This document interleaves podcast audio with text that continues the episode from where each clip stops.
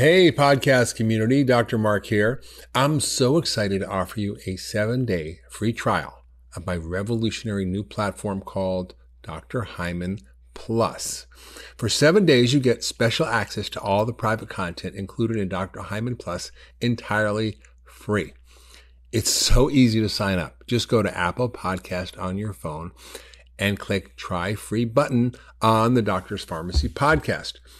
You'll get exclusive access to ad free Doctor's Farmacy podcast episodes and functional medicine deep dives where a practitioner dives into topics like heart health, muscle health, insulin resistance, and more to help you understand the root cause of specific ailments and walks you through the steps to improve your health today. You'll also get access to all my Ask Mark Anything Q&As where I answer the community's biggest health and wellness questions. Because I'm so sure you're going to love this platform, I'm offering you free access to all of this content for seven days and a teaser of my brand new functional medicine deep dive episode diving deep into one of the most important topics in health. Head on over to the Doctor's Farmacy podcast on Apple Podcast and sign up for your free trial right now. Okay, here we go. Good morning. I'm Dr. Ann Shippy and I'm asked to share with you about one of my favorite topics, and that is toxic mold and how to recognize when mold is a problem. So, it might be mold, and then what you can do about it. So, I'm board certified in internal medicine and functional medicine, but I started uh, out my work life in the world as a chemical engineer for IBM and I got very sick and couldn't get the help that I needed from the traditional medical model. And um, got so inspired after I figured out how to get myself better to do medicine differently. So, when I was into my functional medicine career and I got pretty sick and couldn't figure out what was going on with me, um, was the new layer of learning because I got to learn some really important things from my own body again.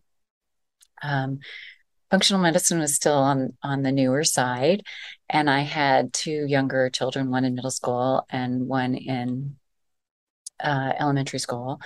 Single mom, and I was waking up in the morning just barely making it, just barely being able to get out of bed and remember one morning really clearly when I went to get a glass of water to take some supplements, and I, my arm was so weak I couldn't hold the glass. It slipped out of my hand and broke.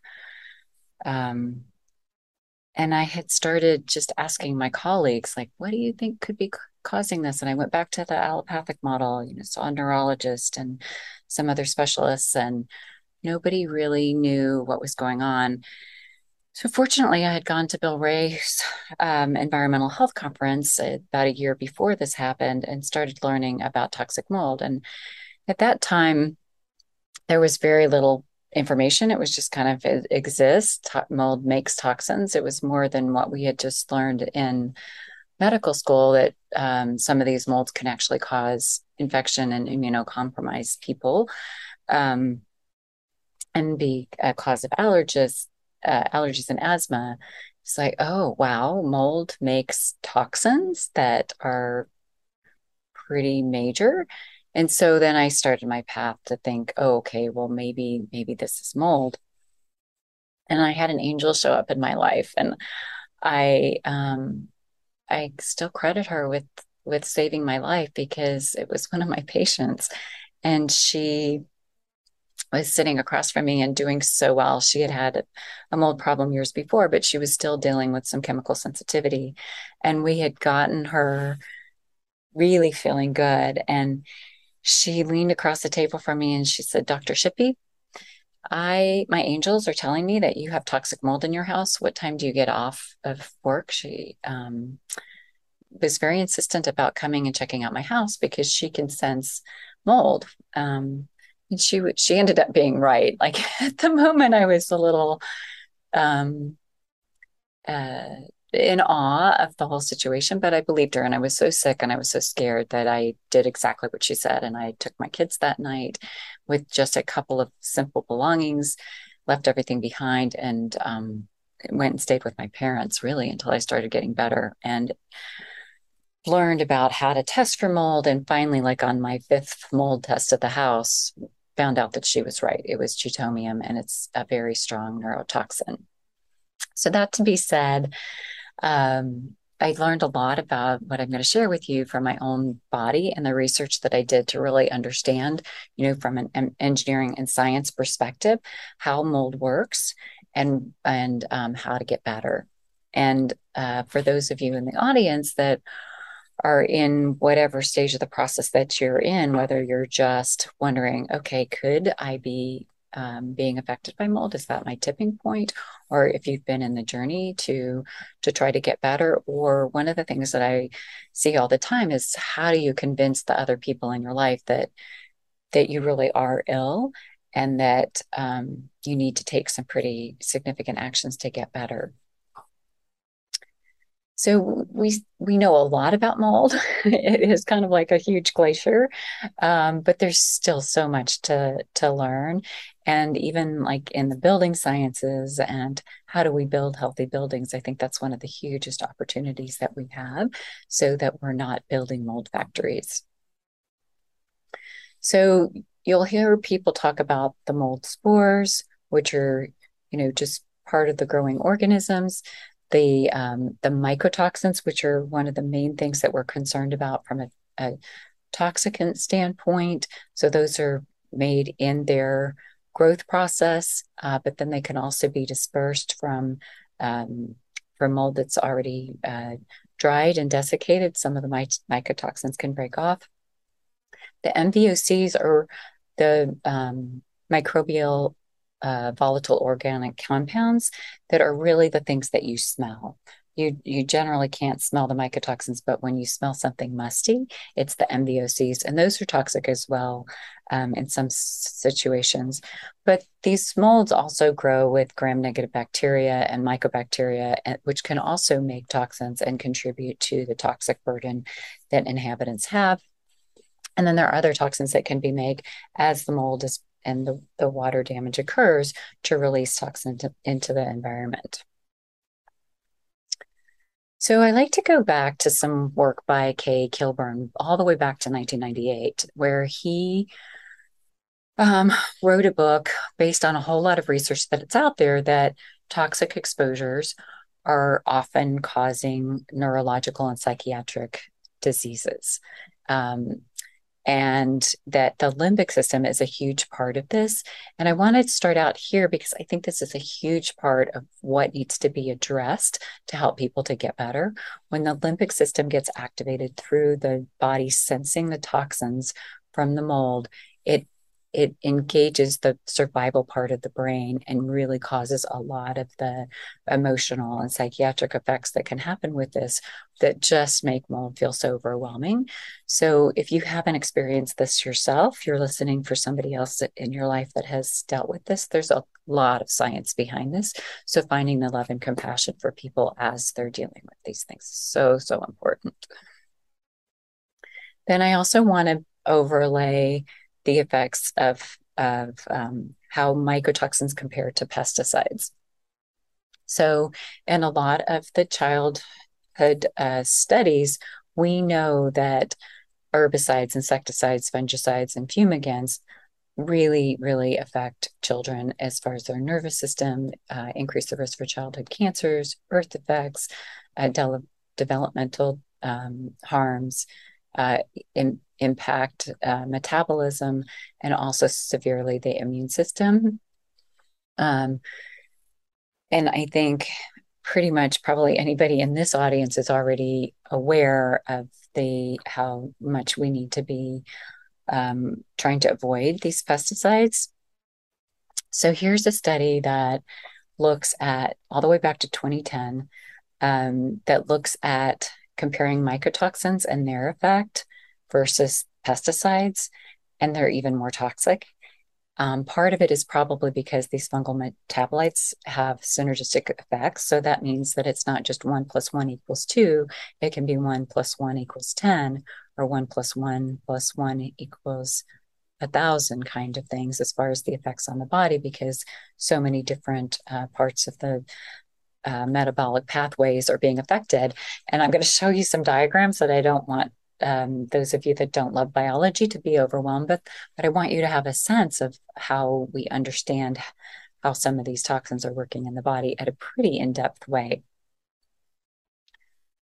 Um, so there's a study again back to 2010 where they um, that was done by um, Human Health and Human Services and the CDC and workplace uh, safety and they they were looking at water damaged buildings and the different categories of um, symptoms that could be affected. So we've got the you know more obvious things with the um, respiratory lower and upper.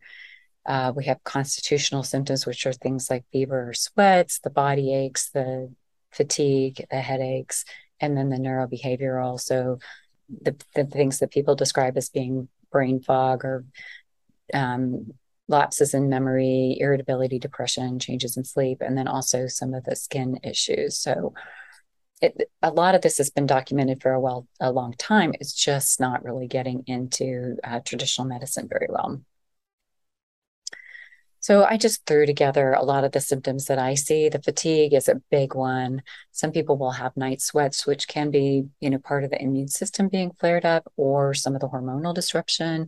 A lot of people crave sugar. It's just a very, very common thing. We can have all the skin issues with the hives and the rashes. Um, the allergies and sinus congestion are very common, but not necessarily present. For me, I had another round with a different moldy house a few years after that. It was about five years after that. And I developed asthma for the first time. So I think, um, you know, that was to just show me another pattern that I might have been missing. Like now, anytime anybody has asthma at, at any age, we go looking for mold. And then there are a lot of gastrointestinal symptoms that pop up, even heartburn, nausea. Nausea is actually a pretty common one. Um, abdominal discomfort and bloating. It can really throw off the microbiome, which can cause the bloating.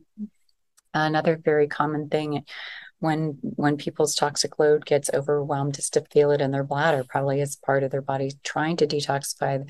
They feel a lot of urinary urgency or discomfort even some incontinence. A lot of people's body will be able to gain weight but you can also have a weight loss but the weight gain i think is a protective mechanism to try to um, uh, disperse the toxins so they're not as affecting the brain and some of the vital organs. A lot of people will develop, uh, um, you know, kind of some hyper alert food sensitivities. Um, often people are feeling really thirsty and getting dehydrated, and we know that's from some of the hormonal changes that happen in the body. Mycotoxins can also trigger um, a lot of immune disorders, including Raynaud's symptoms. The you know when the hands and feet get a little cold, they uh, start to have vasospasm, so they get painful and either red or white. Inflammatory bowel disease can get triggered, so things like ulcerative colitis and Crohn's. A lot of people's immune systems get suppressed, so they get chronic um, and recurrent infections. We've seen a number of people who have miscarriages or even birth defects. Um, the um, clotting mechanisms can get disrupted in some people, so they'll have nosebleeds. And then some people's bone marrow is affected, so they'll have changes in their white blood cell count and their platelet levels. Hair loss is a big thing for me, um, and it's commonly like even had patients where that the hair loss was part of their initial revelation that mold was involved the hair loss came back. And so we're like, okay, well, we better go look for mold again. And it was actually their warning sign that the mold was back. And then it's very common where people have muscle or joint pain because of the increase in inflammation settling in places where the body's had some wear and tear.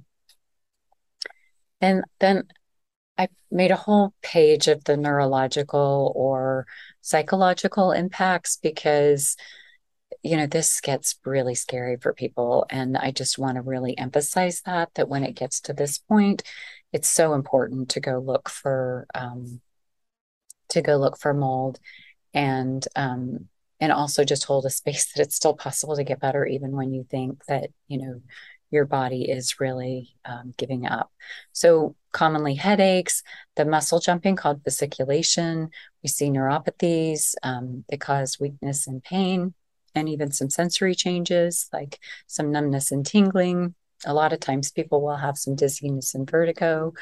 The cognitive dysfunction, almost everybody will use the words brain fog for whatever reason. And I think it really is just the best way to describe how people are feeling. Like they're just walking through a fog. Definitely countless people where they just feel like their memory is not working. And um, with Bredesen's work, that's uh, and a, a, lot of research now. You know, there is a definite link with um, Alzheimer's uh, and dementia. Um, the executive function, being able to um, make computations, decision making, and then there's also links with ADHD, ADD, and autism. I've had quite a few people have tics, tremors, and then depression, anxiety, and OCD is also very, very common. Um, some people will just feel more irritable. They'll just feel like their fuse is short. Like that can be for some people just their only symptom. Um, and it's so interesting because I, that's a lot of times in what men are dealing with, like just a shorter fuse um, more uh, easily uh, frustrated and angered. That would be um, something that I'll see a lot in, especially in children. And then there's uh, changes in vision, especially being able to have uh, good depth perception. So some people will have, you know, never had a car accident, and I'll start all of a sudden have car car accidents because they're not able to adjust to, um, you know, people stopping and that kind of thing uh, and then some some autonomic dysfunction and, and insomnia. So the net of this is almost any symptom can be associated with mold. And then I just wanted to touch on a study that I, you know, it just makes me so protective of kids because um, so many schools get water damaged and are not um, uh, remediated properly for whatever budgetary constraints there are. And it's you know it's having such a severe impact on kids. They it, as you know we're sending them to learn and we now know that it if the the school is water damaged that they can be lowering their iq and even permanently if nothing is done about that done about that so um, and then in similar studies with the iq looking at uh, pain disorders so you know even things like chronic fatigue um, movement disorders where people are having some ataxia and uh, the tremors, uh, even to the point of delirium, dementia, and the de- decreased coordination. So we can get mold exposures from multiple routes. Um, food is one of them, and uh, so you hear about some of the coffee companies now uh, taking precautions to make sure that their batches of coffee are are tested. So um, bulletproof, purity, and danger coffee are three of them because coffee actually is a big uh, root of um, of mold exposure. And it's interesting now. Like I, I hadn't paid that much attention to it until like the last couple of years, and because I don't really drink much coffee, but it really makes me pause about you know going to Starbucks and grabbing a coffee more than once in a blue moon. It's much better if you if you get your uh, coffee from one of these companies that is um, being careful about what they're they're providing for you. But then there are a whole bunch of other foods that can also be very moldy. Um, but what is the most important path is the respiratory path. So when there's a mold factory in our environment and we breathe it in. We can also get it through um, the mucous membranes in our, our respiratory system and our gut, and then also through the skin. But the studies show um, this one is a, a, study on trichothecene, which is one of the toxins made by Stachybotrys, which is one of the molds that most people relate to the you know the black mold. So um, when when the mycotoxins are breathed in, it's much more toxic than if it goes in through the uh, gut or through the skin. Well, I hope you enjoyed that teaser of exclusive content that you get every single month with Dr. Hyman Plus. If you want to listen to the full episode and get access to ad free podcast episodes, plus Ask Mark Anything episodes, plus monthly functional deep dive episodes. I guess that's why we call it Dr. Hyman Plus. Then head on over to the Doctor's Farmacy on Apple Podcast and sign up for your seven day free trial. Hi, everyone. Just a reminder that this podcast is for educational purposes only. This podcast is not a substitute for professional care by a doctor or other qualified medical professional. This podcast is provided on the understanding that it does not constitute medical or other professional advice or services. If you're looking for help in your journey, seek out a qualified medical practitioner.